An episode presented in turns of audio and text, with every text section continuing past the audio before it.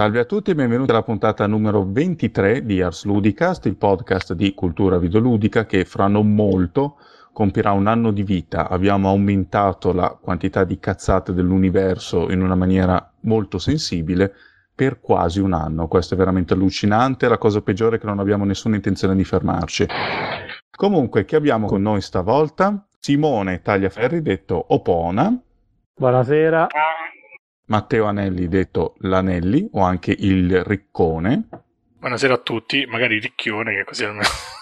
e vai. Ma va, ma va, che ai tempi avresti prestato i soldi a Rockefeller. Alessandro Monopoli, detto Monopoli. Ciao a tutti. Ciao a te e bentornato fra noi. Monopoli era stato Sì. in ferie l'altra volta. E poi un ritorno di un nostro ospite semi, semifisso, in realtà no, eh, un nostro redattore, Mr. Rudd. Salve, buonasera a tutti. Ma non è semifisso per problemi di figa, eh? Quindi no.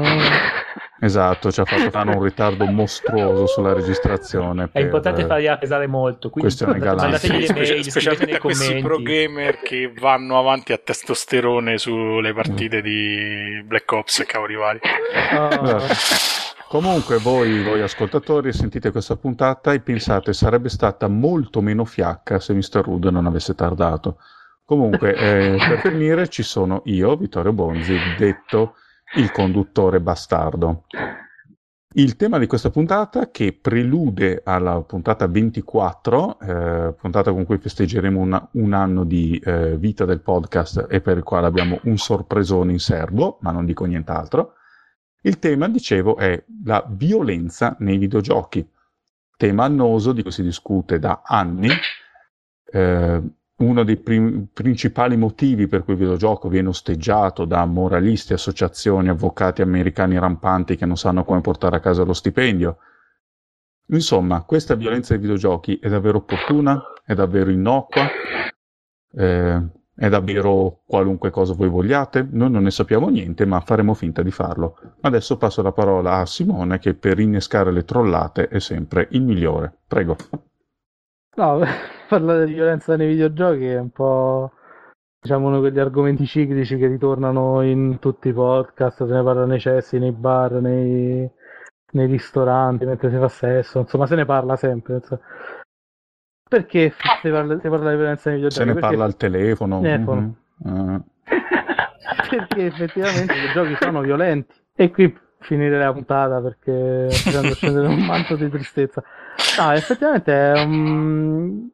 in realtà ho visto una diciamo c'è stato un avanzamento di grado anche nelle polemiche sulla violenza nei videogiochi. Ovvero si è passati da, una generica, da un generico i videogiochi sono violenti a attacchi più mirati a singoli videogiochi. Eh, non so, il caso Hot Coffee è quello più famoso in cui eh, praticamente gli Stati Uniti d'America si occuparono per mesi de- di una scena di sesso nascosta dentro GTA 3, eh, GTA 3 San Andreas. Eh, più recentemente c'è stato il, l'attacco ricevuto da Mafia 2 da parte della parlamentare europea italiana Sonia Alfano che si lamentava non tanto della violenza in sé quanto della figura del mafioso che il gioco ve- veicolava. Eh, comunque, il sottotesto è sempre quello: i videogiochi sono una forma di intrattenimento soprattutto per bambini e quindi mm, la violenza eccessiva potrebbe causare dei danni al comportamento dei più piccoli tutti sanno che sono stronzate, però se ne continua a parlare perché altrimenti di cosa si parlerebbe. E, e poi soprattutto le associazioni che tentano di tutelare i minori qualche cosa devono fare, quindi dato che i film ormai sono demodé, i libri non sono attaccabili neanche se raccontano eh, dei pompini infantili, eh, sono rimasti solo i videogiochi ragazzi, cioè... sì, perché Ecco. poi la cosa importante è che i bambini leggano qualunque schifezza, perché Esatto. leggano Sì, è una cosa veramente incomprensibile. Sì.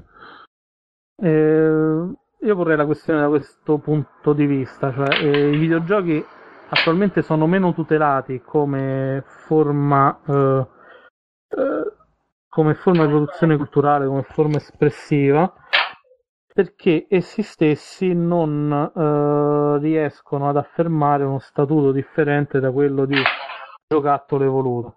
Come giocattolo evoluto vengono percepiti in un certo modo dalla, eh, da chi è fuori dall'ambiente o da chi vuole comunque sia sfruttarli per ottenere dei vantaggi spesso mediatici o politici, eh, perché eh, in America vengono usati spessissimo da parlamentari conservatori per cercare di eh, catalizzare il consenso, per lanciare addirittura carriere, perché comunque sia all'interno di certi ambienti eh, il tema videogiochi violenti che dovrebbero, dov- che dovrebbero essere violati ai bambini è molto sentito purtroppo. E quindi secondo me più che una questione di contenuti in sé, che poi sono discutibili caso per caso, farei una distinzione tra la violenza di un Call of Duty che amo citare in ogni podcast e un God of War o un Postal 2 e così via. Eh, io la vedrei più dal punto di vista eh, di quello che vuole fare l'industria, eh, di come l'industria si vuole proporre e di come eh, vuole difendere quelli che sono i suoi prodotti. Cioè, fino adesso ci sono state delle risposte piuttosto fiacche, ne avevamo parlato anche sul sito, su arzoludica.org, eh, sito stupendo che vi invito a visitare almeno sei volte al giorno, in cui praticamente, eh, non so, Electronic Arts attaccata sulla questione di aver messo i talebani in Medal of Honor, no? Cioè, mm-hmm. pensate che l'idiozia, cioè, eh, ovviamente un gioco ambientato in Afghanistan nei tempi moderni, se deve fare una contrapposizione tra due fazioni dovrà mettere da una parte gli alleati eh, americani soprattutto e dall'altra parte necessariamente i talebani che sono tra virgolette nell'immaginario collettivo eh, il nemico per eccellenza. Però appena Electronic Arts è stata attaccata su questo su fatto di aver messo i talebani ovvero di permettere ai giocatori di impersonare i talebani si è subito difesa in modo abbastanza ambiguo da prima ha detto detto che eh, comunque sia i videogiochi hanno dignità culturale, difendere la libertà di espressione, poi ha semplicemente cambiato il nome e ha cancellato i talebani dal gioco, almeno nominalmente. Eh, secondo me eh, questo è un comportamento sbagliatissimo perché comunque si dà l'idea che eh, la critica, per quanto ingiusta, sia stata eh, recepita e, e abbia prodotto il suo effetto, cioè che è un effetto censorio, autocensorio ma un effetto censorio. E quindi, non so, prima di preoccuparci di come i videogiochi vengono giudicati dall'esterno, bisognerebbe preoccuparci di come li vediamo noi all'interno. Voi che ne pensate? Ma io penso che un po' se lo meritano. Cioè, nel senso che alla fine c'è una visione talmente limitata dove tutto viene ridotto a una competizione agonistica che in qualche modo punta all'annientamento dell'avversario e quindi è chiaro che poi se si faccia l'associazione tra con la violenza. Però c'è anche da dire che spesso uh, la violenza diventa anche uno dei limiti maggiori del mezzo perché in qualche modo castra anche la scelta che poi fanno i produttori o i designer quando devono sviluppare diciamo una nuova formula videoludica per esempio, ultimamente sto, ho ripreso Bioshock, e classico gioco in cui le sparatorie, la violenza gratuita, gli sbudellamenti, smembramenti vari che ci sono, cioè sostanzialmente non c'entrano quasi nulla con, con il gioco in sé. Cioè quella che poteva essere un'avventura esplorativa più simile, che ne so, un vecchio System Shock dove c'era meno tensione, meno azione, eccetera, è stata castrata per renderla più adatta al consolaro medio.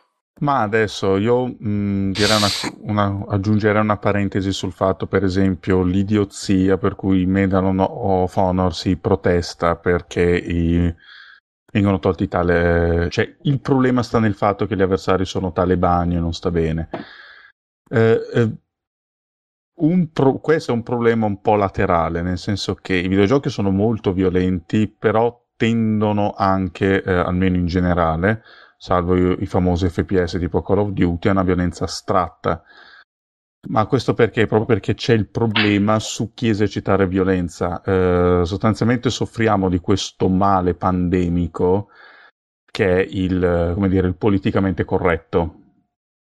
Per cui c'è, c'è sempre qualche minoranza, c'è sempre qualche, eh, qualche gruppo che, ha, eh, or- eh, che è organizzato in modo tale che il loro risentimento possa creare dei guai e quindi non vuole essere oggetto di, eh, di immagini che neanche li riguardano direttamente, ma si può anche citare il caso di Resident Evil 5 che insomma è ambientato in un dove era ambientato in un villaggio africano sì. e uno sclero incredibile perché gli avversari sono dei neri zombizzati. Eh, al che io mi chiedo perché non si sono risentiti, per esempio, gli spagnoli per Resident Evil 4, visto che eh, anche lì i nemici erano piuttosto connotati.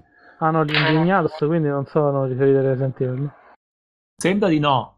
Rude, prego. No, io volevo semplicemente eh, ricollegarmi un po' a quello che diceva Matteo, no? Al, a come la, la tendenza ad usare comunque la violenza a volte limita le esperienze.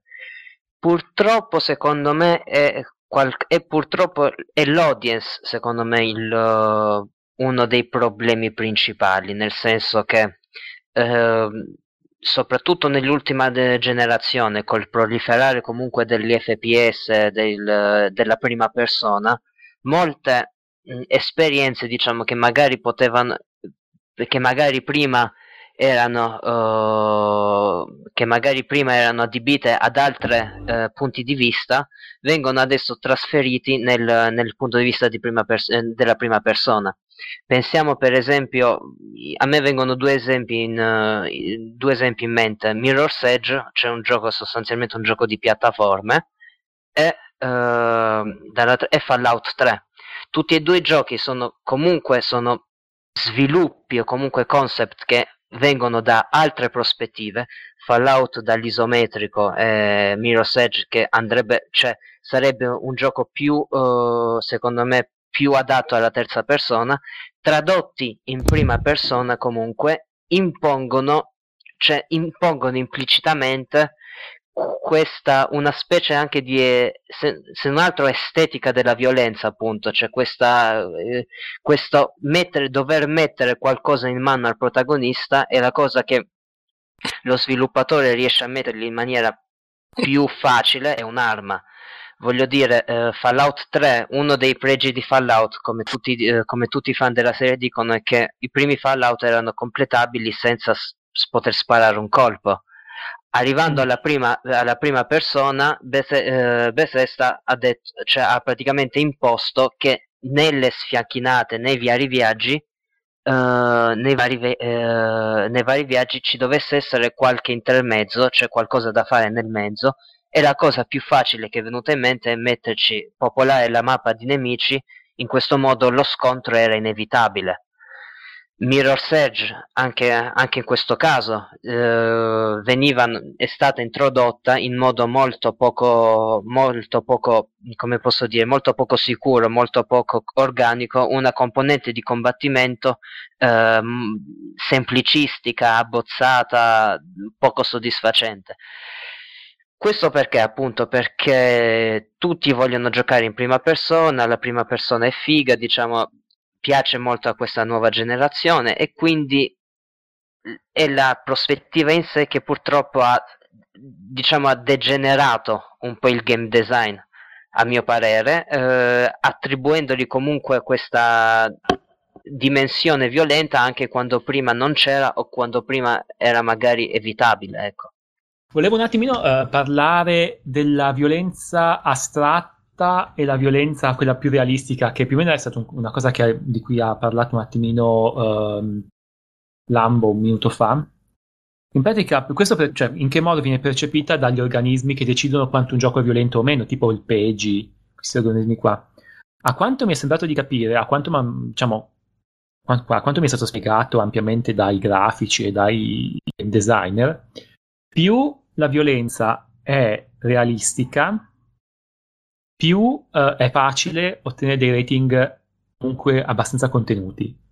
Questo per esempio, se io faccio un gioco dove tipo gli ossetti, gli ossetti di peluche si sbudellano e, e hanno le budella e si, si ammazzano e si, tipo, si possono decapitare e dividere in due, uh, oppure tipo per dei giochi dove con, con, tipo con un coltellino posso tagliare altri alla gente e tutto questo è molto grafico, budella che scompare da tutte le parti, ha ah, rating sarà incredibilmente alto, probabilmente in Australia sarà vietato e in Germania altrettanto. Se invece faccio un gioco di guerra realistico, dove posso perdere gli altri, ma uh, quello che vedo è più o meno quello che succederebbe veramente se ricevessi un colpo di mortaio o un colpo di fucile da cecchino oppure una granata, questi, queste armi che creano grossissimi danni al corpo.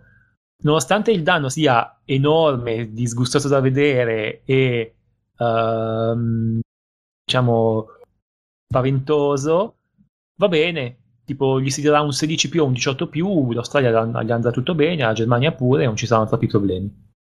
Questa cosa è strana, secondo me, però... Ma, ma anche in Australia, perché so che in Australia a un certo punto i giochi colpeggi 18 più hanno direttamente smesso di importarli. Eh sì, in pratica, in, perché in Australia hanno, non hanno 18, hanno 16, però il loro 16 è un po' più ampio del nostro... Cioè, in pratica, il loro 16 è un po' più ampio. Ah. O 17, cioè la loro fascia prima è un po' più ampia, quindi in pratica certi giochi che da noi cascano a 18, da loro cascano a 17, perché sì. sono un po' più ampi. Però ah, appunto... Però appunto cioè, diciamo che se tu fai tipo che so Gears of War dove puoi aprire in due una persona con una motosega una persona scusate un mostro con una motosega quello non va bene uh, invece so Dragon Rising o Red River dove puoi staccare pezzi alla gente con un fucile quello, quello va bene perché è realistico cioè è Come peggio se è realistico ah, Beh, no, è, meglio, è meglio se è realistico nel senso per quanto riguarda il rating è meglio più, più realistico è più il rating facilmente lo accetterà. Ah, ah questo mi, per... devo dire mi stupisce. Mi stupisce anche, a me, anche, a me, quando l'ho scoperto. Ma in realtà non tanto, perché forse in un contesto realistico la violenza è più eh, accettabile, ovvero un contesto fantasioso in cui eh, c'è una violenza estrema, eh, la violenza viene magnificata perché è completamente aliena al contesto, è come associare due colori complementari, no? Uno fa risaltare sì, l'altro. Mentre in un contesto realistico diciamo che viene percepita più naturale al contesto e quindi viene percepita in modo inferiore. Eh, fondamentalmente eh, un colpo di shotgun eh, in un gioco come Duke Nukem Forever è percepito in modo differente rispetto allo stesso colpo di shotgun in un gioco come Call of Duty perché perché Call of Duty è un contesto uh, di guerra, anche se è una guerra fiction, quindi anche se è una guerra finta, uh, però la rappresentazione realistica. In Duke Nukem, che in un certo senso esagera, uh, fa anche un discorso di rilettura di ciò che comunque sia è la violenza, quella violenza stessa diventa più evidente quasi come se diventasse più centrale all'interno del gioco rispetto a un, uh, a un gioco realistico. Cioè, di, um, non, non, so se sono riuscito a spiegarmi. Beh, sì, però a questo punto non sarebbe anche un po' uh, controintuitivo, voglio dire. Uh, la critica che si muove ai videogiochi è che giocare troppo ai videogiochi violenti alla fine esorcizza la paura. L'idea cognitiva tipo, eh, diffusa è che se io ammazzo uh, X personaggi virtuali uh, umani, alla fine quando dovrò ammazzarne uno, magari, uh, vero, reale, nel mondo reale, sarò meno sensibilizzato a farlo. Cioè non va in contrapposizione a questa logica? No, perché secondo me la logica dietro il gioco militare è una logica di propaganda. Ovvero il gioco militare comunque sia presenta un esercito ben delineato come un esercito comunque sia buono contro uh, un esercito del male. In mm. un certo senso uh, ti schiera dalla parte dei valori che tende a rappresentare, che te, tu difendi incarnando quel soldato. Mm, cioè, quindi, non... quindi il discrimine non starebbe tanto nel realismo, ma nel fatto che eh, essendo un soldato c'è una legittimazione. Allora, il discrimine è sempre simbolico, partire da questo punto di, da questo presupposto, cioè non esiste un uh, la violenza uh, va sempre contestualizzata e, ed è percepita come giusta o sbagliata a seconda del contesto. La violenza Beh, di Costa 2 era percepita come eh, aberrante perché eh, il contesto ti faceva fare delle cose eh, che diciamo tu percepivi come aberranti contro determinati valori che volenti o nolenti esistono. Stesso discorso succedeva con il gioco di guerrilla come si chiamava? Vietnam Vietcong? Shell, no, Shell Shock Vietnam. Shell Shock, Shell ah, Shock Vietnam, Vietnam, in cui praticamente all'interno, eh, guidando un soldato dell'esercito americano, finivi per torturare veramente un, nemi- un nemico dell'esercito vi- nemico. La tortura viene percepita come un valore negativo, come un'azione negativa all'interno di un certo sistema di valori e quella sequenza eh, creò sensazione, sì, sì. Beh, mi viene in mente anche un vecchio caso che era quello di um, Soldier, of, Soldier, of, Fortune, eh, che il, il, primo era famoso perché avevano inserito questa funzione, tra virgolette, per cui si poteva infierire sui, sui cadaveri. Per staccare tutti i pezzi. Sì, e, e, nel secondo non si poteva più. Forse perché a quel punto era stato passato il limite. No?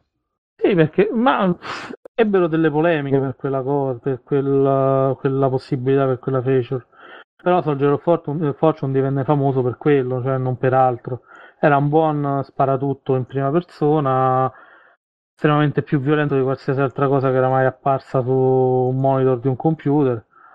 E estremamente più violento di qualsiasi gioco anche uscito negli ultimi anni. Cioè non, non, non mi viene in mente un gioco così violento cioè così estremo nella rappresentazione della violenza.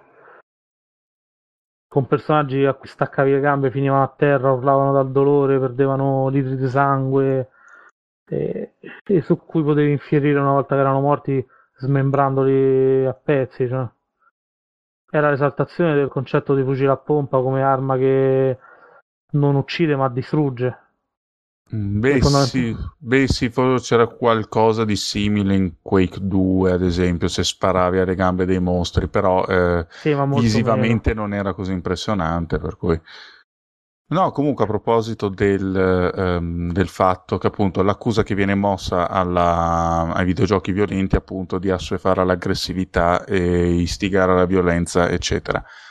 Un controargomento che viene spesso usato dai videogiocatori, che, e tra, che tra l'altro lo esprimono con una certa veemenza, anche esagerata, eh, che non fa proprio bene alla causa, è eh, il fatto che comunque la violenza in un videogioco possa fun- fungere da valvola di sfogo.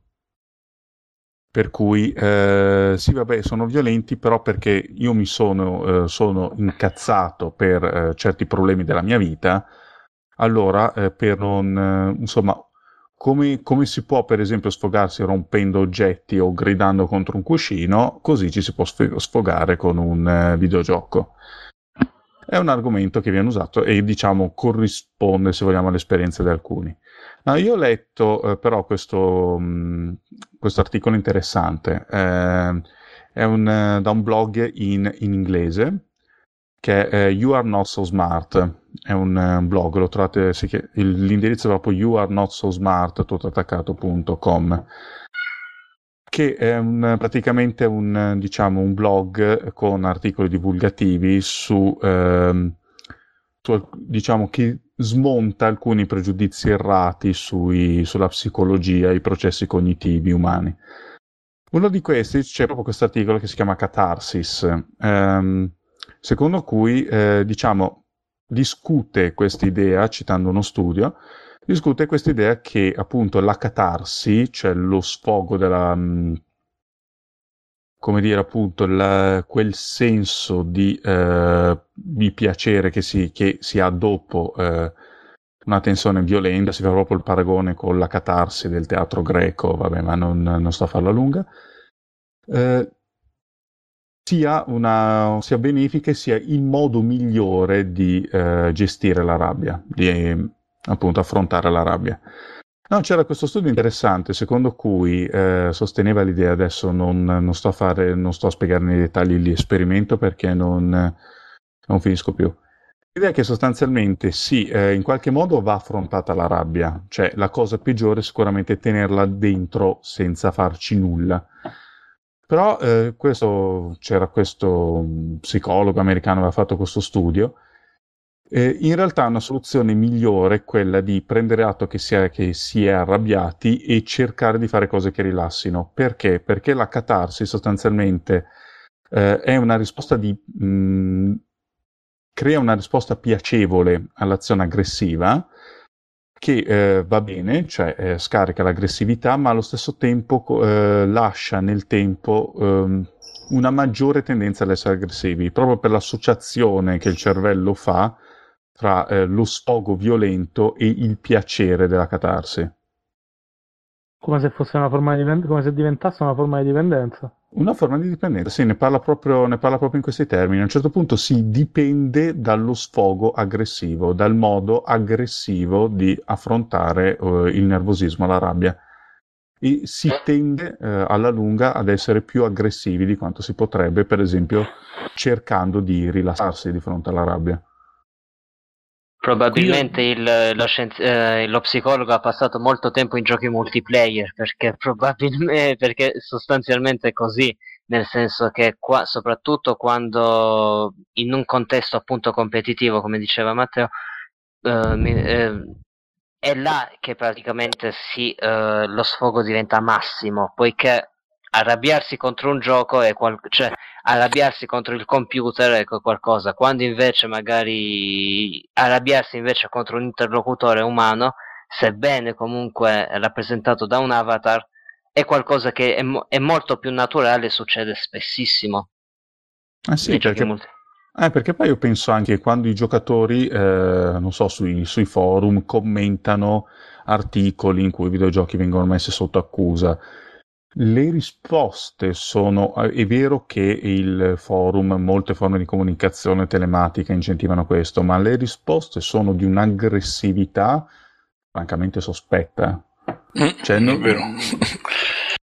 Cioè, non, non se, il modo in cui reagiscono, non dico, che, non dico, che, arrivi a dare ragione agli accusatori, ma insomma non, non fa sembrare molto, molto credibili le difese. No, Ora sapete che ci troveremo t- tutto il forum TGM online, tutto che ci attacca a morte su Asludica, vero? Dopo queste frasi qua. No, ma ci vogliono bene sicuramente. Loro capiranno che noi stiamo, stiamo cercando di fare un discorso ragionato e non parlare le solite quattro stronzate che ci vengono in mente. Eh, ma loro non ci ascoltano, gli facciamo schifo, non sentiranno ah, la eh, puntata. Ah, non è un problema. Non c'è problema. tranquilli, è mi scappa sempre. Pensavo anche alla risposta classica, quella del videogiocatore. Beh, io sono anni che gioco con i videogiochi violenti, non ho ancora ucciso nessuno. Eh, non hai ucciso... che... Grande.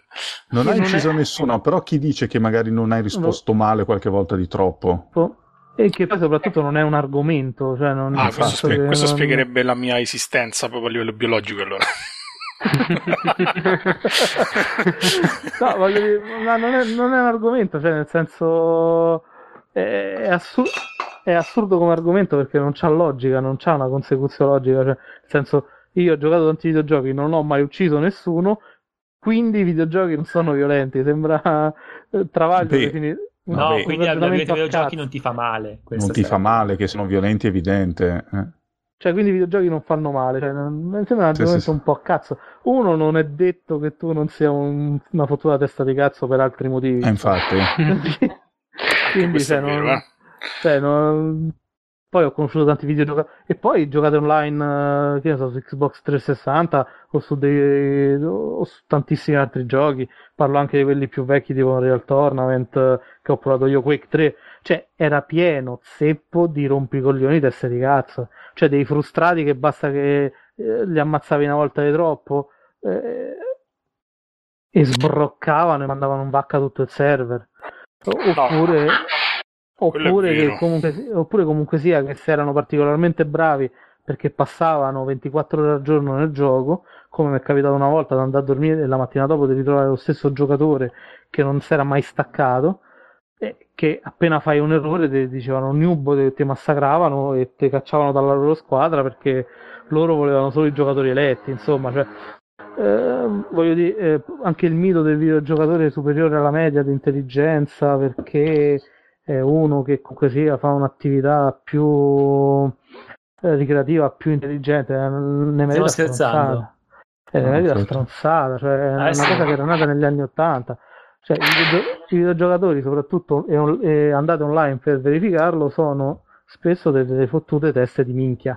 Sì, ma poi Abominazione! Come, no, come il resto del genere umano, cioè non, non sono né peggiori né migliori di quelli che non so che pescano. Quindi, no? Anche, anche tra i pescatori ci saranno delle fottute teste di minchia, insomma. È, è- è proprio, cioè, il sottoinsieme non esclude, non esclude che anche nel nostro mondo ci siano dei bastardi infami rotti Eh. in culo. Beh, ma Ecco. sai, lì, c'è lì un po', da un lato l'argomento io gioco ai videogiochi da anni non ho mai ucciso nessuno, viene fatto in reazione ad articoli per cui il... Cioè ci sono sempre questi articoli di cronaca tipo 14enne massacra la mamma col trinciapollo, fa la Burghignoni il papà. Eh, sta- esatto, la polizia ha trovato il la 360 con Grand Theft Auto che girava. allora è colpa dei Grand Theft Auto. Allora, è colpa del Grand Theft Auto, sì, po- esatto. C'è che, non so, poteva anche essere colpa della cassettiera Luigi Filippo, invece è colpa di Grand Theft Auto. Sì, era successo, era successo con i ragazzi della Columbine in America Sì. perché ave- avevano Menant, uno aveva Menant a casa e ovviamente Menant lo ha istigato a prendere una mitragliatrice No. e andare a sparare ai suoi compagni. Quelli della Columbine avevano Doom. No, Doom, un mod, un Sta tipo del 91 sta cosa. Un No, era, no, eh, un 97 mod- era Columbine. Era... No, 2001, era 2001, pardon. un mo- Vabbè, allora, il toto era un anno mod della di Doom, Columbine, nessuno era un più. mod di Doom che avevano fatto loro con le facce de- Mm. dei loro insegnanti e dei loro compagni, mi sembra. Eh, se non- appunto. Ah, ok. C'è un gioco in cui si massacrano demoni, l'hanno moddato loro. Sì, ma Eh sì, cioè, sembra- hanno utilizzato un. beh, l'idea è immagino che loro fosse. È colpa di Doom, mentre invece hanno semplicemente dei pazzi che hanno utilizzato un mezzo per esprimere la loro pazzia. Che poteva Eh sì. essere anche fare un Eh. film. Eh sì, hanno- l'hanno moddato Doom. L'hanno dovuto moddare, se no non c'entrava niente. io penso, No, ma adesso co- comunque, vabbè, appunto, quelle, quelle- quell'argomento lì lo si usa in reazione artico- ad articoli del genere. eh, vabbè, se reagisce ad articoli stupidi con argomenti altrettanto tanto stupidi. stupidi. sì, sì. Eh, poi fondamentalmente è un confronto tra, imbe- tra imbecilli, eh, non, non Sì, è che... eh, sì, ma comunque, vabbè, la cronaca si sa che fa quell'effetto lì. Eh, no, comunque adesso lì, diciamo, lì lì come controargomento può andare se ha una funzione molto ristretta, cioè dire non è detto che, eh, che giocare al gioco violento ti renda un omicida. Poi vieni spinto troppo oltre e in effetti non è più logico. Eh, Anelli, prego, scusa. No, io per tornare sul discorso dei giochi online volevo rimarcare questo fatto della crudeltà poi delle persone, non dei videogiochi. L'esempio eclatante era per esempio EVE Online, e lo è ancora, dove puntualmente quando in qualche modo ci si scopre un pochettino, si rimane impelagato in qualche guerra tra, tra corporazioni, di solito si viene ridotti all'impotenza dagli avversari e questa cosa consiste più o meno tutto il tempo nell'essere tampinato a qualsiasi ora del giorno e della notte da un gruppo di persone che si dà il cambio per non farti giocare. Cioè si mettono Ah. fuori dalla stazione spaziale dove sei attraccato e appena tu provi a uscire ti trovi tre o quattro che ti massacrano. Fanno Beh, i che bella- turni. che bella no, vabbè, questo No. è un esempio per far capire che poi alla fine la crudeltà c'ha la frustrazione, insomma, la violenza c'ha molte facce, no? Perché uno si immagina che sia limitata allo sbudellamento, quando invece poi in realtà tu riesci a trovare giochi in cui il cosiddetto griefing viene incanalato in dei comportamenti quasi disumani, cioè roba da nazista ca- sul campo di concentramento, detto sinceramente, perché nessuno si accanisce per due o tre giorni sulla stessa persona che magari nel frattempo va a lavorare, fa una vita, c'ha una vita, no? E ogni, appena logga trova le persone lì fuori che lo attendono. Non è Di- bello. Di la verità, Matteo, questo è stato il, il motivo per cui hai lasciato EVE Online, vero? No, in realtà è perché anche noi lo facevamo spesso perché giocavamo in una corporazione Ah. grande, facevamo i turni di Ah. pattuglia, manco fossi militare, capito? Tre Tu ore a notte. Tu fai parte dell'Italia peggiore, quindi. Coso. No, dico, il fatto è che non... e in qualche modo, cioè, queste cose le provi, te ne rendi conto quando le provi, perché se no nessuno ci pensa che poi si arriva a questi estremi. Ma un altro gioco dove in realtà succede, succedeva sta cosa prima che diventasse una grind fest assurda era nei primi mesi di World of Warcraft. Quando giocavi nei server PvP dove non c'erano ancora le arene e c'erano squadroni di persone che si divertivano a vita che gli altri giocassero sostanzialmente. Che, cioè, alla fine anche questo è un modo, boh, forse come diceva Lambo pure prima, anche per, per avere un po' di catarsi, per scaricare un po' di aggressività ripressa, però sicuramente diciamo è un aspetto molto crudele dell'essere umano messo in pratica da altri esseri umani, cioè senza scomodare un videogioco con intelligenza artificiale in mezzo. Sì, ma adesso comunque, eh, qua dirò un'altra cosa che ci attirerà trollate. Adesso non, non ci sarà un rapporto di causalità diretta, però eh, un videogioco, anche un videogioco multiplayer, è un'attività sedentaria, uno, eh, tendenzialmente solitaria, anche quando si gioca in multi, eh, si, si gioca con persone che non si vedono, chissà quanti chilometri sono lontane da noi, e potenzialmente in grado di assorbire molto tempo. Cioè, si potrebbe ammettere che eh, può esserci un tasso tra i videogiocatori più alto eh, della media, di, altri, di appassionati di altre cose, un tasso comunque abbastanza alto, relativamente alto, di individui antisociali. Sì, non, è, no, non, è, colpa del videogioco, però eh, una corrispondenza la si vede ed è facile che dia adito ad accuse. Sì, magari c'è un, Eh, sì. Un rapporto particolare tra chi videogioca e il mondo, perché comunque sia... Ma è comunque sia quello risiede nella natura stessa del medium, ma non, non voglio...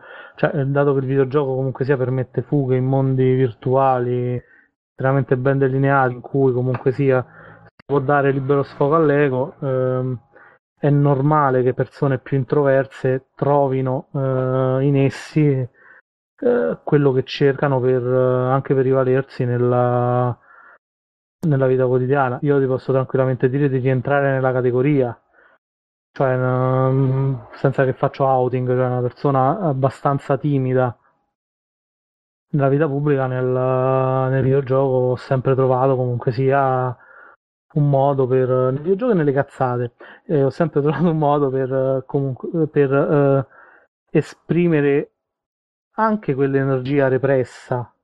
Ah, era parecchia, Di- perché finivi Ghosts and Ghosts, finivi Legends of Hero Tonma, finivi, Capito. finivi Coinop più bastardi. E quello era anche un modo, comunque sia, eh, in sala giochi dava soddisfazione averci intorno una decina di persone che facevano il tifo per te perché andavi avanti in giochi che loro consideravano impossibili, quello dava soddisfazione. Cioè. Eh, Ah, ma questo, ma questo, questo Amarcord eh, però, vabbè, mi sta no. scendendo una lacrima. A parte- Infatti, proprio, se parte stava meglio tri- quando si stava peggio, Vabbè. sempre Roberto Belli, quando fai i posti generalizzanti, quelli sulla razza umana. a, a a Anelli si assume la completa responsabilità delle sparlate su Belli.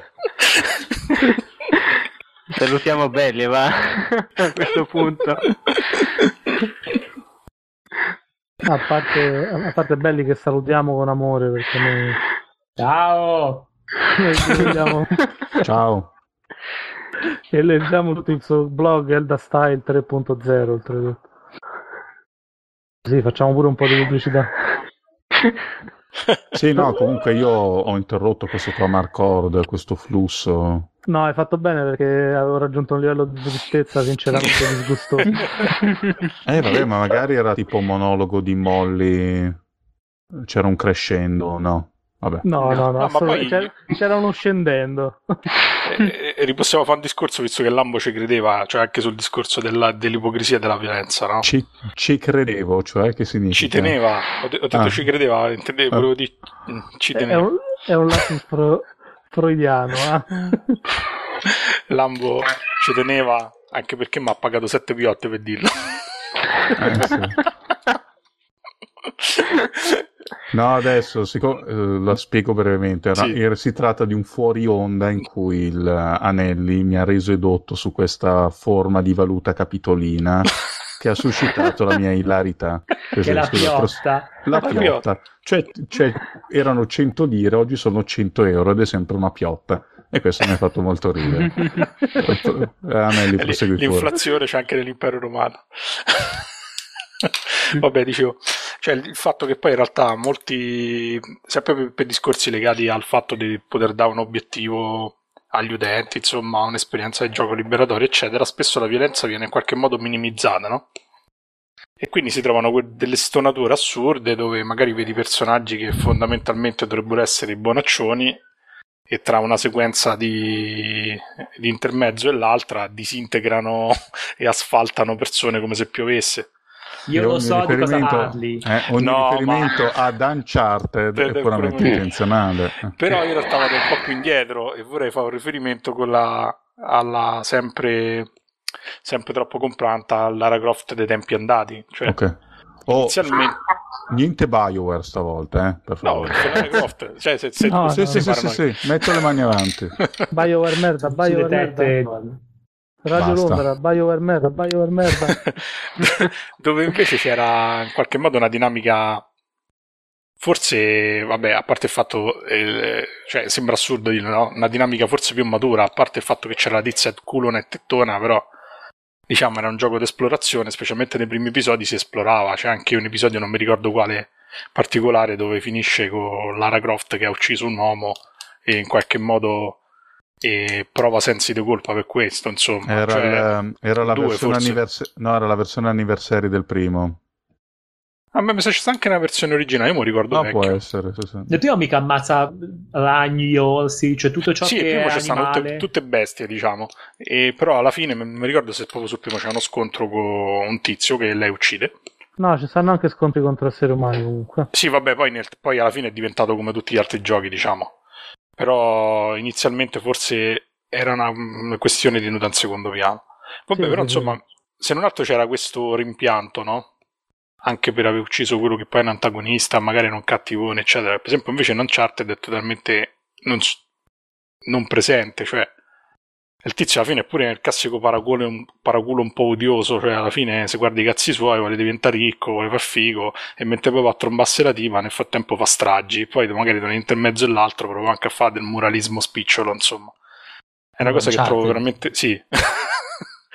è una cosa che trovo abbastanza fastidiosa e che si ritrova molto spesso e che francamente giustifico molto meno, per esempio, di un gioco come diceva, come diceva Rud prima, tipo Manhunt, dove invece la violenza ti viene sbattuta in faccia a un punto tale che dopo 30 secondi ti anestetizzi e non ci fai neanche più caso.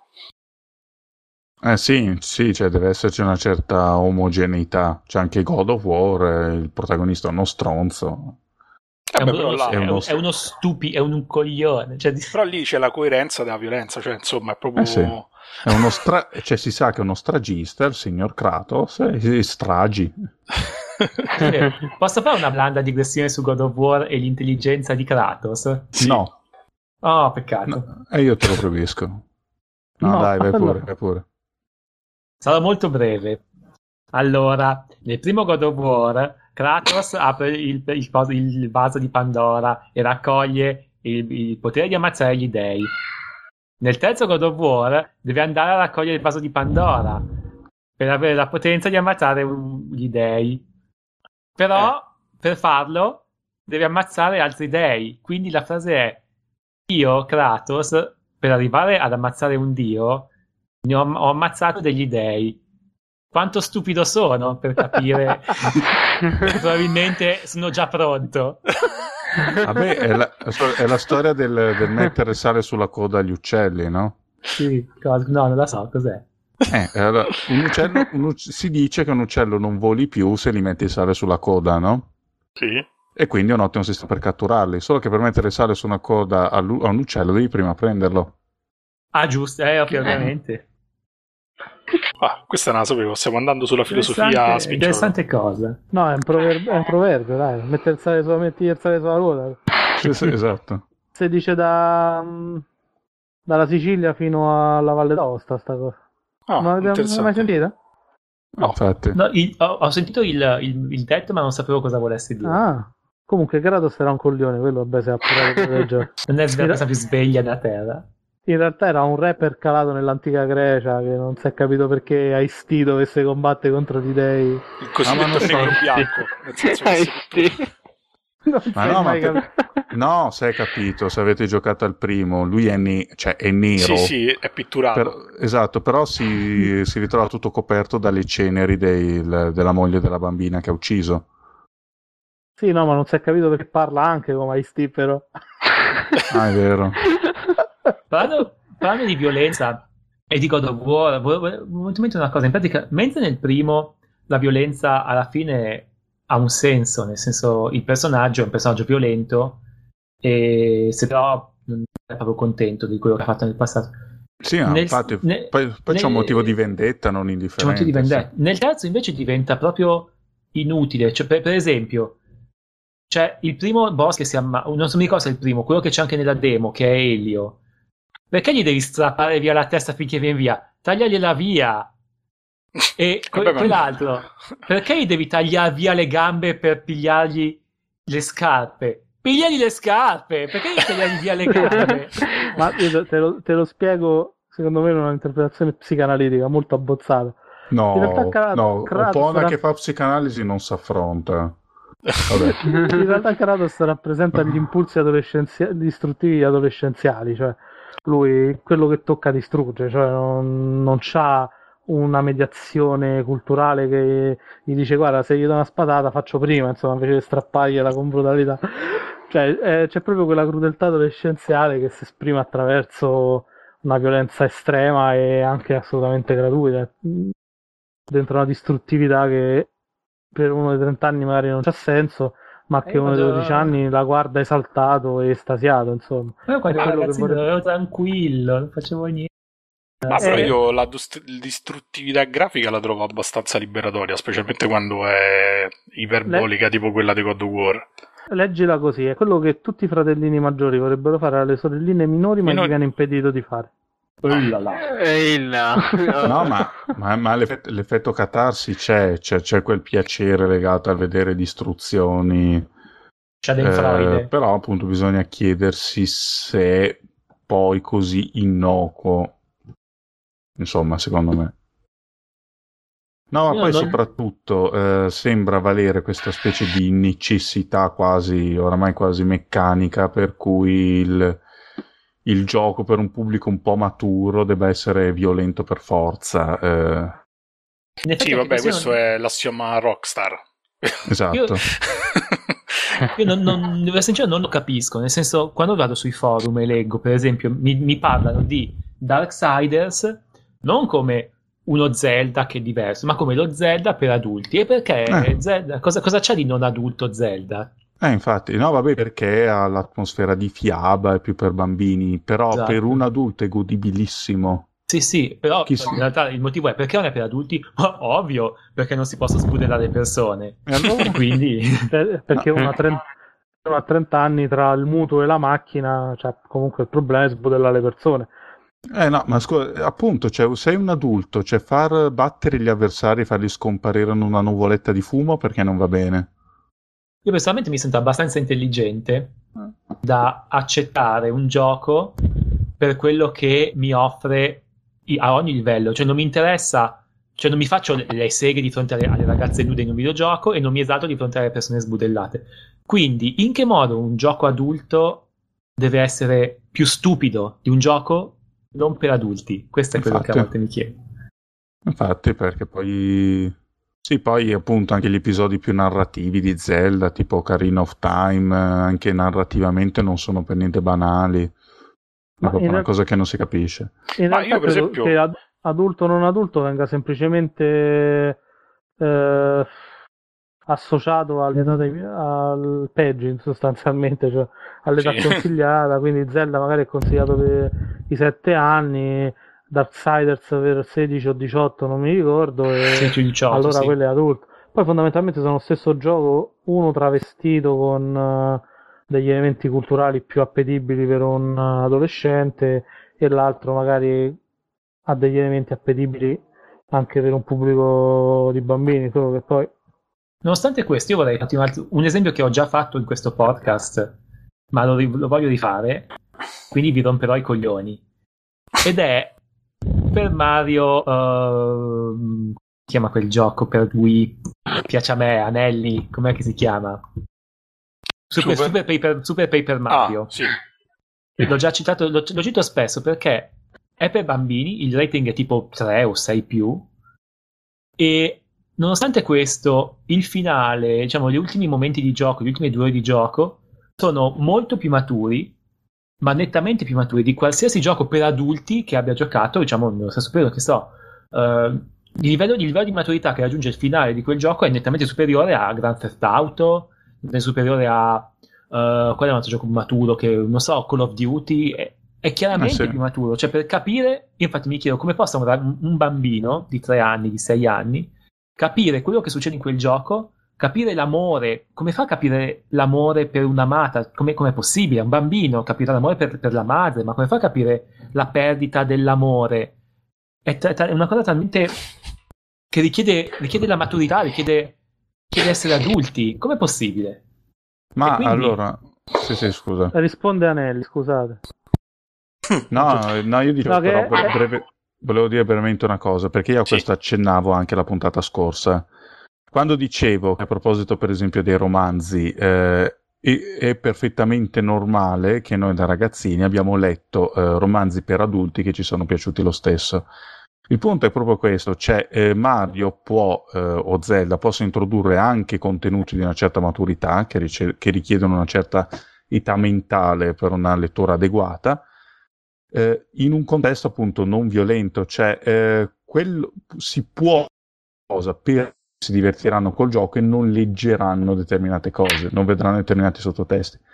Il punto è che, eh, voglio dire, evitare, evitare la violenza, evitare quella restrizione di co- contenuti sostanzialmente visivi che limitano le- la fruizione agli adulti, perché poi abbiamo visto i contenuti non sono affatto più adulti, eh, aumenta, diciamo, l'universalità del, del gioco. È proprio più conveniente in ogni senso. Sì, scusa, An- Anelli, vai pure. No, eh, vabbè, io sostanzialmente volevo dire la stessa cosa solo in maniera peggiore, quindi... cioè... cioè che alla fine lì sì, è facile quando c'hai anche un'ambientazione così surreale, no? È facile, è il trucco di tutti i giochi, diciamo, Disney o Pixar degli ultimi anni, insomma, che c'è sempre un sottotesto per adulti sopra una storia sostanzialmente banale, così almeno i genitori non si rompono troppo le scatole quando portano i figli a vedere i cartoni animati, sostanzialmente. Beh, non si rompono troppo le scatole. Cioè, Wally, per, per esempio, lo trovo un film bellissimo con, con l'età che ho. No, no, ma infatti non dico, non dico sono brutti, dico proprio perché c'è questo mix eh, di, diciamo, ci sono due letture, una più superficiale che può piacere ai bambini e una più adulta che può piacere matura che può piacere agli adulti. Cioè, Eh, il- infatti. il, problema è quello. E appunto, ci sono pochi esponenti, per esempio ci ha provato Nintendo, che viene, Sì. tanto, viene tanto tacciata di fare i giocattoloni, però intanto è l'unica che prova a fare queste cose, o fra le poche, eh, di que- appunto creare questa, questa universalità tematica, che anche poi fa, cioè voglio dire, fa anche bene alle vendite, detto Sì, fuori dai infatti, anche perché è il pro- mm, problema principale in cui mi riconosco è proprio il fatto che alla fine il conflitto, la competizione, la- risolvere quasi tutti i problemi in maniera violenta è una delle cose che spesso mi causa i, i periodi di stanca tra diciamo un videogioco e l'altro, cioè pure lo stesso Darksiders, no? Che mi è piaciuto tantissimo. Lo reputo molto inferiore a un Wind Waker proprio perché fa un uso eccessivo della violenza rispetto a Wind Waker, dove invece tu riesci a giocare per eh, settimane e, e una delle cose che ti cattura è anche il semplice esplorare, cioè senza star là a massacrare tutto quello che vedi perché devi raccogliere le lucine verdi e le lucine blu per, per comprarti l'arma più potente. E questa è un po' la cosa che mi lascia deluso, cioè alla fine la violenza spesso viene vista come diciamo un tratto dato per scontato anche in videogiochi dove forse in realtà non ce ne sarebbe affatto bisogno.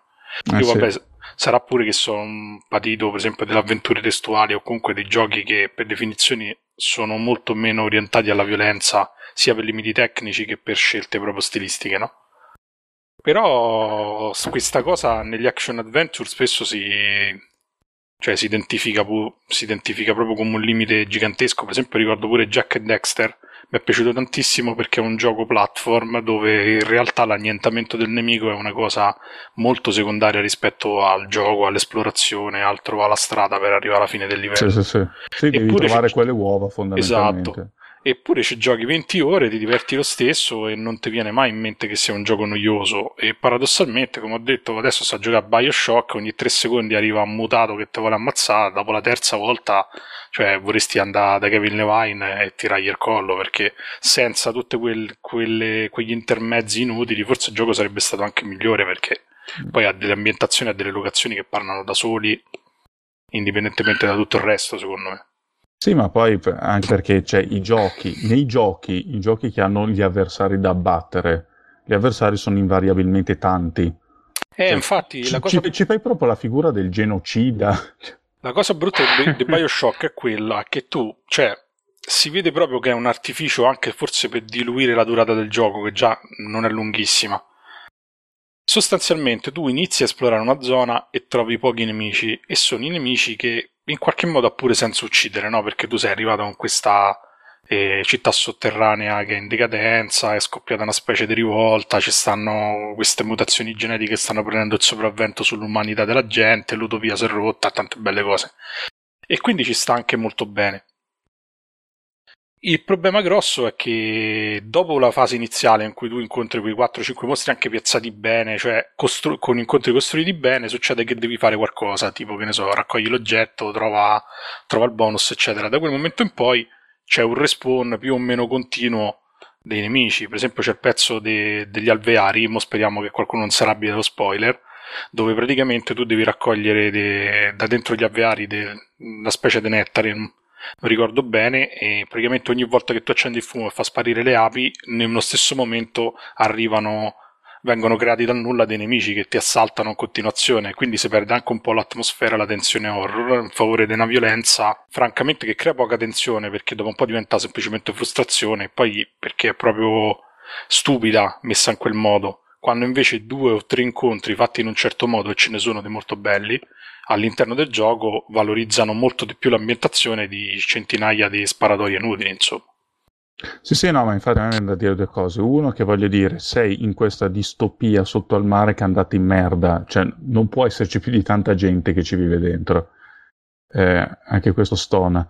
E due, cioè, sembra veramente che, eh, che comunque ci sia un effetto di assuefazione legato alla violenza, perché eh, sì, la violenza è divertente, ma io voglio dire, con appunto si parlava di Zelda, con Zelda non ci si diverte.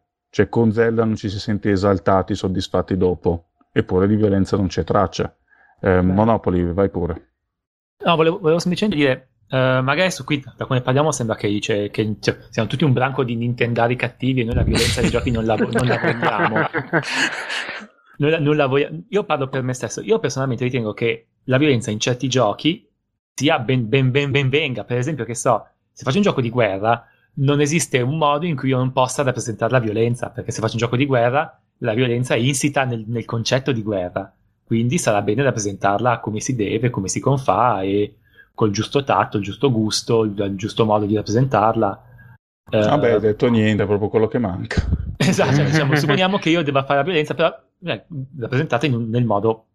Cioè, comunque la violenza non è una cosa che non vogliamo, è una cosa che sarebbe pensata nel modo giusto, cioè nel modo che, nel modo che la violenza non sia fine a se stessa, come potrebbe essere in un, eh, che so, Uncharted, è del tutto fine a se stessa in Uncharted, ma eh, veicoli un messaggio. Adesso non so neanche quale, che, che gioco citare per, per, per dire un gioco che la violenza veicola un, un messaggio, però penso che sia questa la cosa, cioè non è, non è che non vogliamo la violenza, ma la violenza che abbia un senso, cioè se è lì è perché, è perché è giusto che sia lì, non è lì perché la violenza porta tanti bei soldi e i, i ragazzi comprano i giochi violenti, ma è violen- violenza perché, perché è così. Forse, forse Manhunt, che è il gioco più vituperato del mondo, alla fine lì ha un senso che ci sia, perché se non combatto muoio, perché mi ammazzano a me gli stronzi. Vabbè, Menante è vituperato anche per l'ottima ragione che è brutto. Sì, sì, anche quello. Vabbè, Eh, là io- c'era anche l'innuendo dello snuff film, cioè il... Sì. Era anche, cioè la critica veniva anche, veniva anche dal fatto che tu guardavi un video della violenza che apportavi agli altri, o comunque tu vedevi il video di te che eh, apportavi la violenza agli altri, quindi insomma applicare il filtro dello snuff, il contesto dello snuff fungeva anche in questo senso. Io Sì, quello, quello è vero. Un'altra cosa da dire su quello che ha detto Monopoli è anche quella, no? Fanno mille mille giochi di guerra e la violenza è sempre una cosa grafica e si ferma là, cioè nel senso è una rappresentazione esterna a quello che succede. Tutti questi anni nessuno ha mai toccato, per esempio, la violenza da un punto di vista più, più umano. Cioè non si è mai parlato di violenza come trauma della violenza, piuttosto che eh, vedere la guerra dal punto di vista di un soldato che ha paura della guerra, piuttosto che io dico sempre, il giorno che faranno un videogioco dove il protagonista è un nazista che si pente di quello che ha fatto e si ripercorrono le sue atrocità, magari forse raggiungeremo un livello successivo, no? Perché Beh, fino ai nazisti sono so i bersagli da sparare e poco altro, no? Quando invece la violenza in realtà si può vivere anche da... cioè può diventare una componente basilare di un videogioco in quanto vista dall'esterno può fare anche paura, in qualche modo. Molto più di quella vista, semplicemente quella meccanica dell'esecuzione materiale, della bomba che scoppia, del corpo che va in mille pezzi, almeno secondo me. Mm. Beh sì, un- l'unica eccezione che mi viene in mente è un'avventura grafica, cioè I have no mouth and I must scream. Oh, Ah, sì, è vero, è cavolo, vero. Mica cosa stai citando. E lì c'è- c'erano i cinque personaggi che, vive- che, eh, dovevano vedersela con questi ambienti virtuali creati da un supercomputer. Insomma, fra gli altri c'erano uno che aveva trucidato la moglie e un, eh, un collaboratore del dottor Mengele. Sì, Però Vero. erano avventure grafiche, insomma, il- c'era il contesto fantascientifico, non, non avevano l'immersività che può offrire un FPS, e in effetti questa cosa ancora manca. Sì, a me viene in mente Sì. anche alcuni giochi indie, comunque sia non... Mm, nel mercato mainstream manca completamente. Sì, che poi secondo me sarebbe pure più interessante perché alla fine, che ne so, viene in mente il cinema, no? È comunque una tematica piuttosto morbosa che però in qualche modo viene pure approfondita da film che poi comunque vendono bene o comunque sono conosciuti da- dalle persone. Quindi, francamente, non capisco perché non provano la stessa cosa. Oddio, è vero che è diverso da... cioè il videogioco lì si perde un po' l'interattività. Però, boh, non lo so. Cioè, tutto sommato sarebbe un discorso molto da, da approfondire molto di più. Forse un po' pure L.A. Noir in qualche modo si confronta con temi del genere, però poi alla fine non ci riesce molto bene, secondo me. Beh, comunque, siccome per- a, di- a ulteriore riprova del fatto che i videogiochi incitano alla violenza, abbiamo tenuto questo atteggiamento vessatorio, parlando sempre sopra Rud per punirlo del suo ritardo a causa telefonata. No, Scusatemi. Dai, prego, intervieni. eh, Sì. Il problema principale è che comunque alla fine stiamo parlando di gioco, quindi comunque l'utente vuole sentire una gratificazione. Questo è, è- è proprio, è basi- proprio un concetto basilare.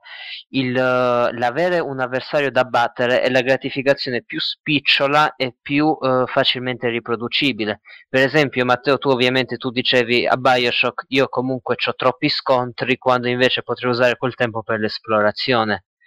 Sì. Il problema è là hai anche un, un po' un come si un eh, ti mordi un po' la coda, nel senso sei un cane che si morde la coda perché tu esplori e il, il primo è il primo incipit che hai, il primo pensiero che hai nell'esplorazione è esploro perché voglio l'arma in più, esploro perché voglio il medikit in più, esploro perché voglio le munizioni, che sono comunque eh, strumenti che poi d'offesa che puoi utilizzare negli scontri. Cioè, quello che voglio dire, tu, eh, cioè, quello che voglio dire è che si, si fa fatica a dare un McGuffin, a dare un, un senso, un oggetto del desiderio, perché ehm, o abbiamo un oggetto del de- abbiamo un oggetto desiderio perché ogni oggetto che si andrà a cercare, ogni oggetto fisico, comunque porterà un vantaggio al giocatore in un determinato contesto che è quello della violenza.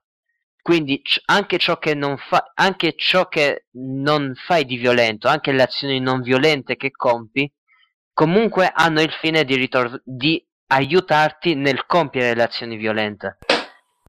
Questo è un, questo è un problema, è un grande problema perché vuol dire che eh, sostanzialmente tu, il fine, cioè proprio l'abbattimento, si ripercuote anche su tutto il gameplay.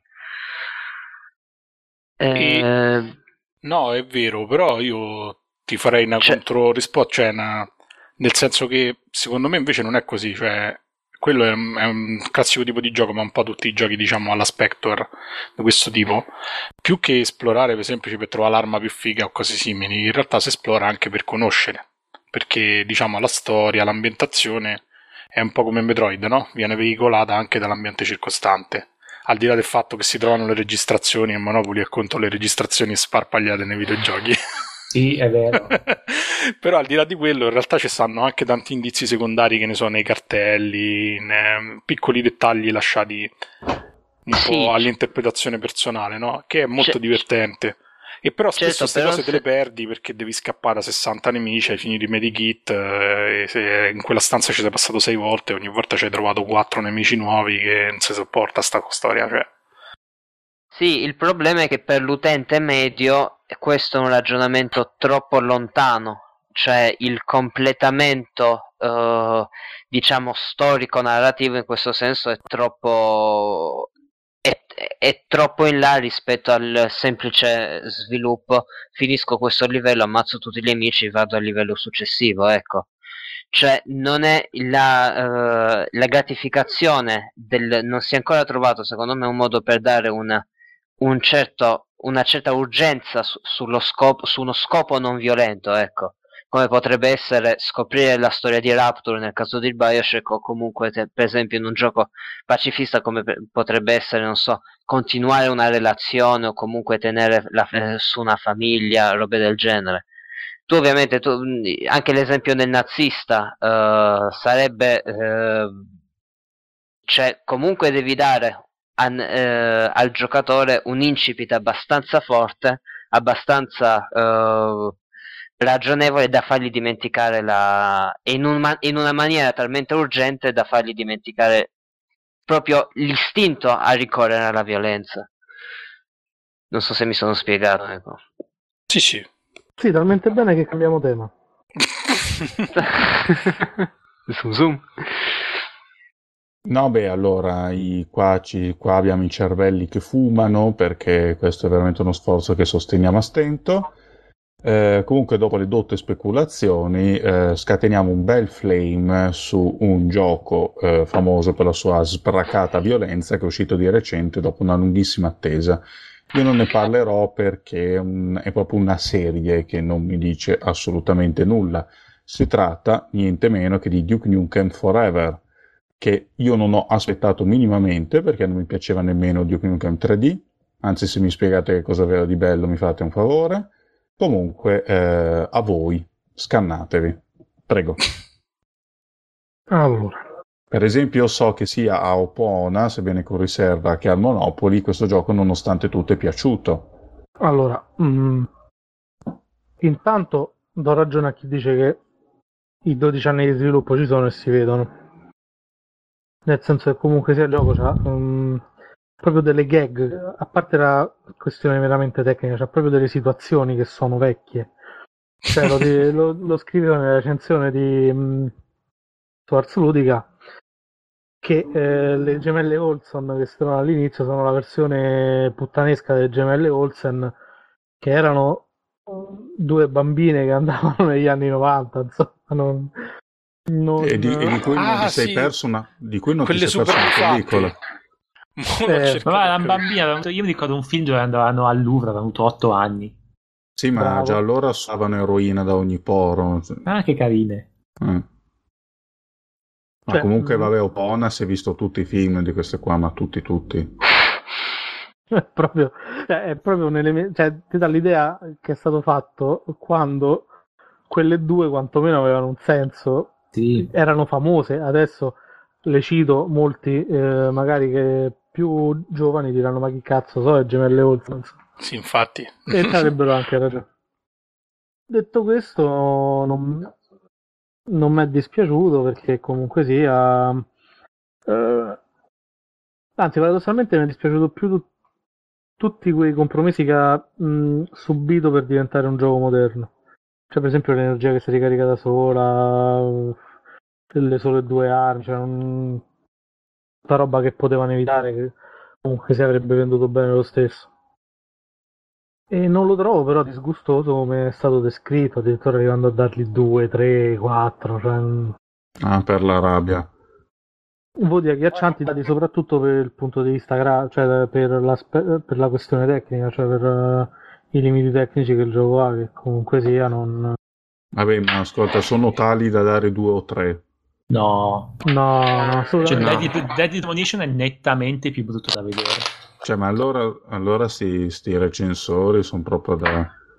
Sono peggio di noi, dire tutto. No, ma No, è, è stato uno, è è stato uno sfogo.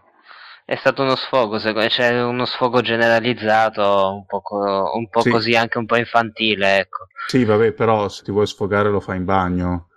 Eh, secondo me le voglio dire, recensioni- cioè, devi scrivere un articolo per dire alla gente se un gioco va comprato o no, ti sfoghi in un altro posto. Ma probabilmente loro l'hanno, l'hanno scritto in bagno, quindi tra una cosa e l'altra. No, quindi, no, eh, secondo, me, secondo me l'hanno scritte sei anni fa e hanno quell'incazzatura che non usciva e ce l'avevano già pronte perché certe sembrano proprio cattiverie gratuite. Ma non so, io ho fatto spallucce perché considero una legge proprio mm, fisica che un gioco in, svi- in sviluppo così a lungo delude le aspettative. Eh, Non è la prima volta che succede. No, comunque Monopoly a te invece è piaciuto eh, è con piaciuto poche abbastanza. riserve. Eh. No, beh, allora, la- una cosa che devo essere sincero che speravo in realtà è il fatto che arriva dal passato. Io speravo che fosse ancora più nel passato, cioè io speravo che avesse i livelli a labirinto e le chiavi da trovare. Addirittura io questo speravo. Sì, infatti E io invece quando, non ho- quando non ho visto quello mi sono totalmente disinteressato al titolo perché giocare a Duke of Duty, insomma, non è che mi ispira molto. Eh, infatti a me quello, ma, ma- addirittura io ah, lo volevo ancora più vecchio.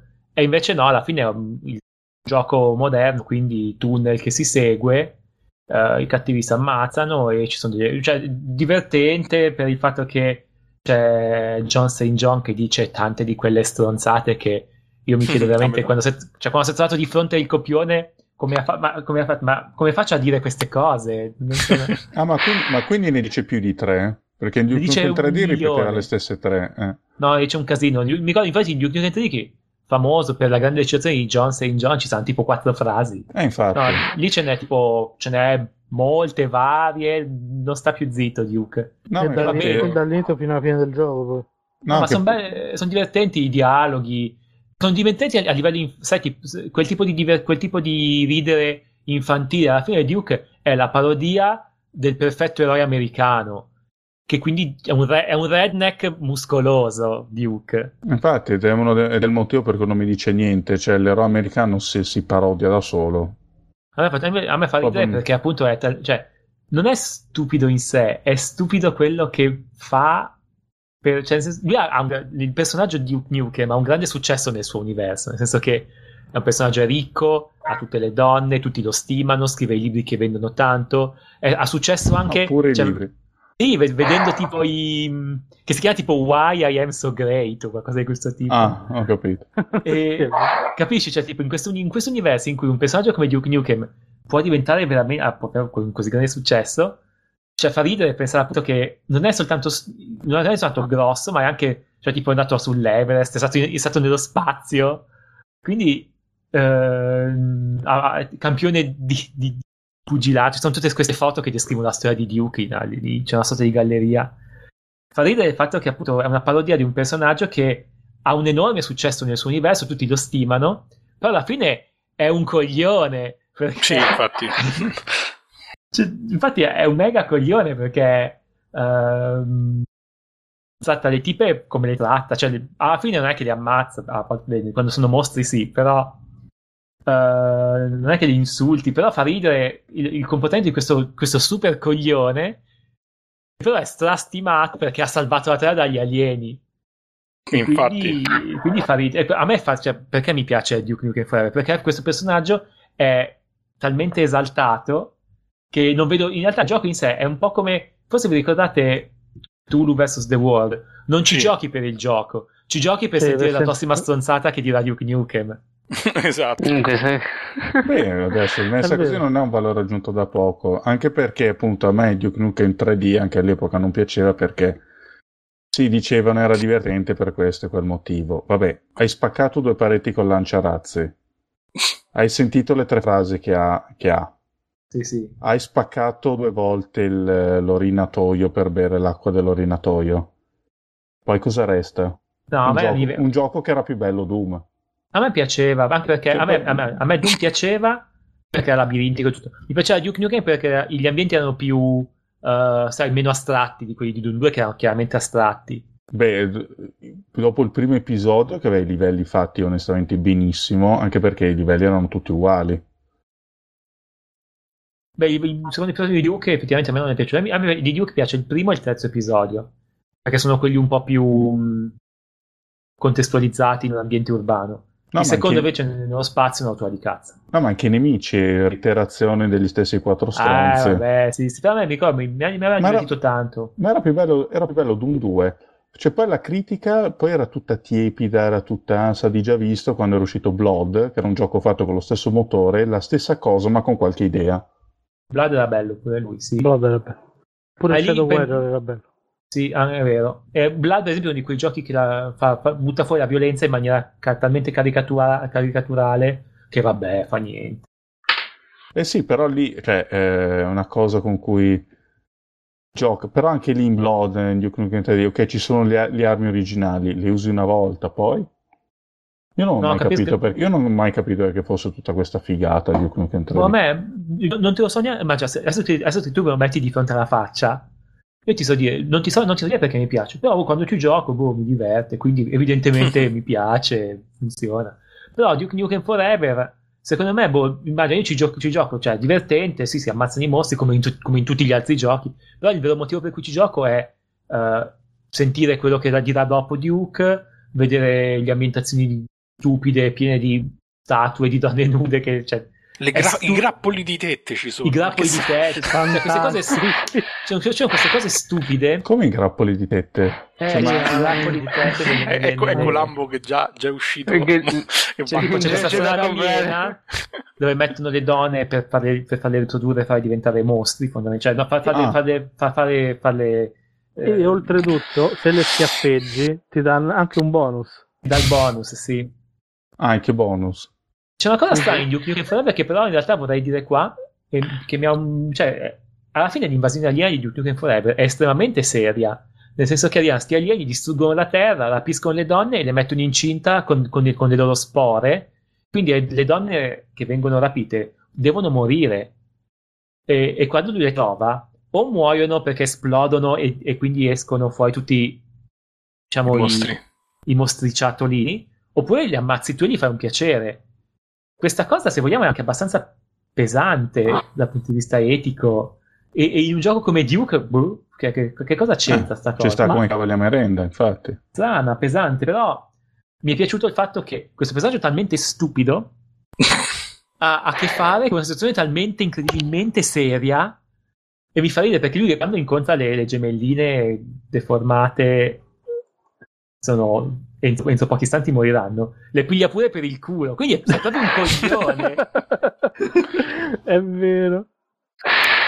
No, forse è questo il bello, perché lui in tutte le situazioni ultra serie, poi fondamentalmente fa il cazzone. Esatto, quindi in realtà il, il gioco in sé è quello che è. Però, se sì, che cosa sta facendo un aereo da, da qualche parte? Infatti, Sì, eh. È un po'- No, lasciate se- perdere che qua, non molto lontano da qua, passano gli aerei di Linate. Se accettiamo con grande gioia Call of, Call of Cthulhu Save the World, se accettiamo con gioia e con voti abbastanza alti, come sto vedendo Shadow of the Damned, che sembra altrettanto becero, perché Duke non va bene? Questo è quanto. Perché c'è il modo Ma perché... Ma... Ma perché penso che Shadow of the Damned ha comunque il contesto di Evil Dead dietro, cioè ha l'immaginario più o meno tipo Evil Dead dietro, c'ha un immaginario un po' diverso e comunque eh, a suo modo eh, è un po' maschilista, nel senso alla fine è sempre una, è una storia di lui che salva lei, però penso che comunque non ed un po', cioè la gente ancora magari con questo un po' uh, non riesce ancora a vedere violenza fatta alle donne, cioè è ancora sensibile in questo senso. C'è un livello, una, un livello dove tu cammini su una donna nuda enorme. A Shadow of the Damned? a Shadow of the Damned? No, sì. Oddio. È in Shadow of the Damned ah. e c'è un, c'è un ponte fatto di, di seni. Ah, fantastico. Non c'è. E quindi va, a me fa ridere, e io lo comprerò Shadowrun, però non capisco perché questo va bene, invece Duke che dice le cazzate, eh? ah, quello no, quello non va bene perché è volgare e stupido. È solo diverso il marketing. Sì, ah. sì. Dici, ah, dici, così, dici bene. Perché la, quello... la, violenza deve pure sembrare intelligente. Ma infatti quello del marketing di Duke era un perfetto idiota perché ha scritto su Twitter che non avrebbe più mandato i codici alle riviste della stronca del gioco. Ma cioè, no. Tanto che non fasse scoprire, infatti poi è stato cacciato, cioè lui faceva parte, era il CEO di una società, l'ha scritto su Twitter per, sp- per sfogarsi che avrebbero attuato ritorsioni con chi aveva trattato troppo male il gioco perché aveva passato il segno. Ovviamente Take Two ha dovuto rinunciare ai suoi servizi, insomma, perché c'era stata la rivolta, pur cominciando ad attuare forme di ritorsione.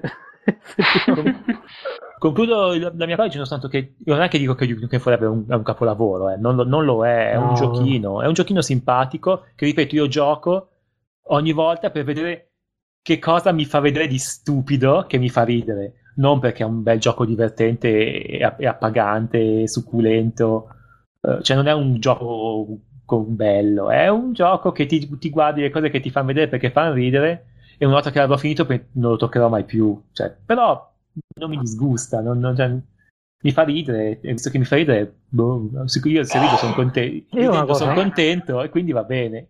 Io è una cosa che non ho capito, cioè un gioco come Crisis 2, cioè l'ho capita perfettamente, perché però dico... Crisis 2 sì. eh, è stata fatta passare l'intelligenza artificiale dei nemici che è veramente qualcosa di ridicolo, veramente qualcosa di...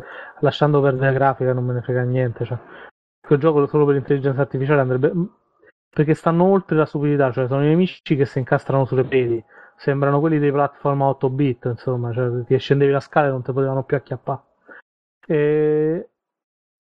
e lì però è stato tranquillo, non, non, è stato fatto pesare, anche se succede spessissimo. Io l'ho giocato su PC, mi sarà successo una ventina di volte che mi si è incastrato un nemico. Ok, i nemici facevano cose assurde, tipo che ne so, io col fucile spianato davanti, mentre ricaricavo invece di spararmi scappavano eh, dietro l'apertura, cioè ma crivellami dei colpi, imbecille. Cioè, non...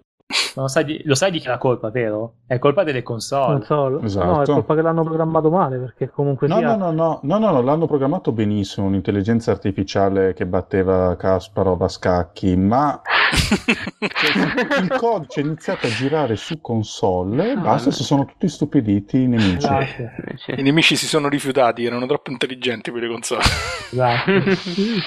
Però tanto per fermare su questa cosa, in, in Crisis 1 e in Far Cry queste cose non succedevano. Mai, anzi. Vabbè, Quindi è colpa delle console davvero. Sicuramente. no, però in Crisis non pe- cosa non pesa, cioè nei nemici al, al limite dell'offensivo. Mentre in Duke Nukem so, eh, hanno pesato e come, insomma, sono stati fatti pesare tantissimo, anche se sono più intelligenti di quelli di Crisis, per esempio. Crisis 2. Basta, ho finito. Parlate. Avanti. Anch'io ho detto ciò che andava detto. Bene, allora, eh, chi- prima della chiusura, eh, ci concediamo una piccola appendice eh, nella forma di risposte ai lettori. Eh, la volta scorsa avevamo risposto alla lettera di Jotaro G, che però ave- che aveva rivolto la prima domanda al Monopoli, che non ha potuto rispondere per eh, problemi logistici. Quindi gli rilego la domanda così che possa rispondere e dare piena soddisfazione a questo nostro ascoltatore. Allora, la domanda è questa. Per il sommo Monopoli, molto in breve, può illuminarmi sulla sua posizione relativamente al chip tunes? L'ultimo episodio sulla musica è stato davvero bellissimo. Prego. Oh, grazie. Prima di tutto lo ringrazio tanto e vorrei dire che se fosse possibile farei a lui ciò che, va- ciò che Vazcor ha pagato per ottenere, secondo quanto ha detto su TGM Online. E l'incidente diplomatico è servito. Eh, finalmente. Tutto questo per dire a Vazcor, quando sarai nostro ospite? Eh, infatti, vieni, ti accogliamo a braccia aperte. L'altra volta c'è dato buca per un compleanno, sempre per colpa delle donne, poi guarda caso. Sì, eh. infatti. Sì, sì, guarda, tu, tu ci insulti e noi ridiamo, tu ci insulti e noi ridiamo, ridiamo come pazze. Dai, vieni. Dai, ok, quindi dicevamo uh, chiptunes.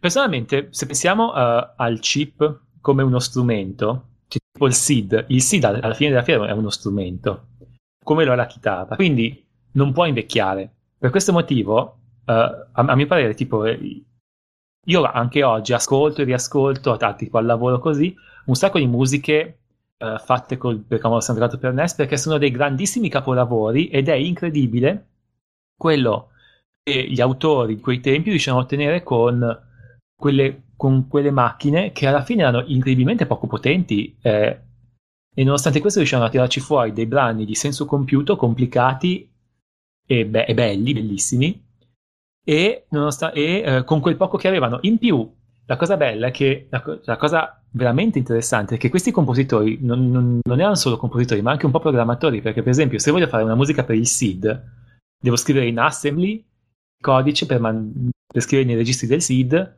per fargli, scri- per fargli generare le onde quad, le onde che fa, e quindi ehm, una, si diventa per, per- per- per i chip è un'abilità estremamente complicata che probabilmente oggi non, non si fa nemmeno più perché ci sono sistemi molto più comodi. No, per, questo motivo credo che io ho una enorme stima per i compositori che scrivono, che scrivono e scrivevano per quei chip perché è possibile fare musiche splendide, incredibilmente più belle di quello che magari si potrebbe fare anche con strumenti molto più costosi e, ehm, e in, e in più, ri- ripeto, per me il chip è uno strumento come, come il piano, tipo il pianoforte. Chi è che direbbe che il pianoforte è un, è uno strumento eh, obsoleto? Perché non lo, non lo può diventare. Quindi perché il SID deve, deve essere obsoleto? Non può diventare obsoleto, è uno strumento musicale, quindi non può diventare obsoleto. Suona in quel modo, come tipo il flauto. Il flauto è obsoleto perché fa una sola nota. No, non è vero. Il flauto è il flauto e suona come un flauto. Il SID è un SID e suona come un SID.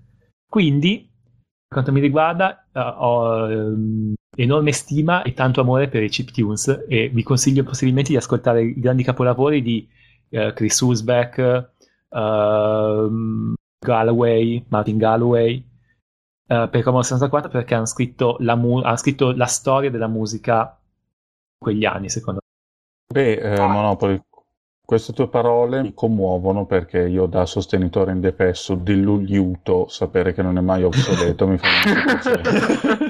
Fai bene il clavicembalo de- de- de- della tromba d'acqua. È la tromba d'acqua, il, il corno inglese, quando non, non- ma non si sente più un corno inglese. eh. Eh, pensa che quel corno lì, quel corno lì fa il corno quello grosso, sai quello da montagna, fa tre note. Nonostante questo, il papà di Mozart ci ha fatto due concerti. Madonna. Vabbè, auguri Vabbè, per chi forse era dovuti tipo la sorbire. Vuvuzela. Pepe. sì. Beh, è stato scritto un concerto per Vuvuzela, eh? C'è, Che c'è lo spartito. Eh, Eh, quindi, vedi, alla fine tutto torna. Salutiamo pure Sì. Monica Neddi, che ci siamo scordati l'altra volta. Ciao Monica, ti voglio bene, ti ringrazio tanto. Eh, in Ti realtà ha detto che ama tutti, non solo te, quindi insomma poi se la giriamo un Quindi- po' tutti quanti, eh, non è? Pure Mr. Ma, Rudy. no, no, no, Mamma se non puoi- mia. se non puoi la- Vabbè. vabbè, ciao, vi si chiama tutti, grazie per questa uncia d'amore Questa, questa ondata di amore. Vabbè, comunque basta, chiudiamo. Eh, allora, bene, con questa puntata spaventosa abbiamo finito. Cosa dire della violenza dei videogiochi? È molto semplice. Eh, voi sentite noi, no? Noi abbiamo giocato a giochi violenti per vent'anni e guardate come cazzo ci siamo ridotti. Quindi fate i vostri conti. È il momento dei saluti. Simone. Ciao, no, sono troppo stanco per saluti compressi. Ciao. Ciao. Anelli. Vabbè, ciao a tutti, ci vediamo prossimamente su questi schermi. Non se guardo dall'altra parte. Monopoli. Ciao a tutti. Ciao a te, Rud. Arrivederci, buona serata a tutti. o Ok, buongiorno. eh, sì, Se buongiorno. lo sento all'ora di pranzo. infatti. Cavoli tuoi. Vabbè, comunque adesso chiudiamo perché Rud dovrà sicuramente fare una telefonatina. Allora, che, che la donna lo reclama assolutamente. Per sempre rotta di coglioni sarà in peritura. No, vuole, comunque, vuole la, la dose di inerzia quotidiana. raga. E va. vabbè, eh, mi ispirava un commento blasfemo, non lo farò. Comunque, la sigla di testa era la, Hill, eh, la musica della Green Hill Zone del gioco Sonic, per Mega Drive, composta da Masato Nakamura e arrangiata dal nostro Alessandro Monopoli. Eh, io ricordo rapidamente l'indirizzo del nostro sito, arsludica.org, eh, che è lo solito schifo, e ricordo i nostri indirizzi di posta elettronica arsludicast at arsludica.org e redazione at arsludica.org. Scriveteci numerosi perché così la volta buona capriamo una, una rubrica della posta permanente perché vedete che rispondervi ci piace e lo facciamo sempre volentieri e con efficienza. La sigla di coda è eh, la musica dello Stage 1 di- del gioco Cotton Fantastic Night Dreams, quelli sparatutto bellissimi con la streghetta, composto da Kenichi Pirata. Detto questo io vi saluto e vi do appuntamento alla prossima. Ciao! Ciao. Ciao, ciao, ciao, ciao. Arrivederci. Sì, Sì. Ciao ciao. Arrivederci.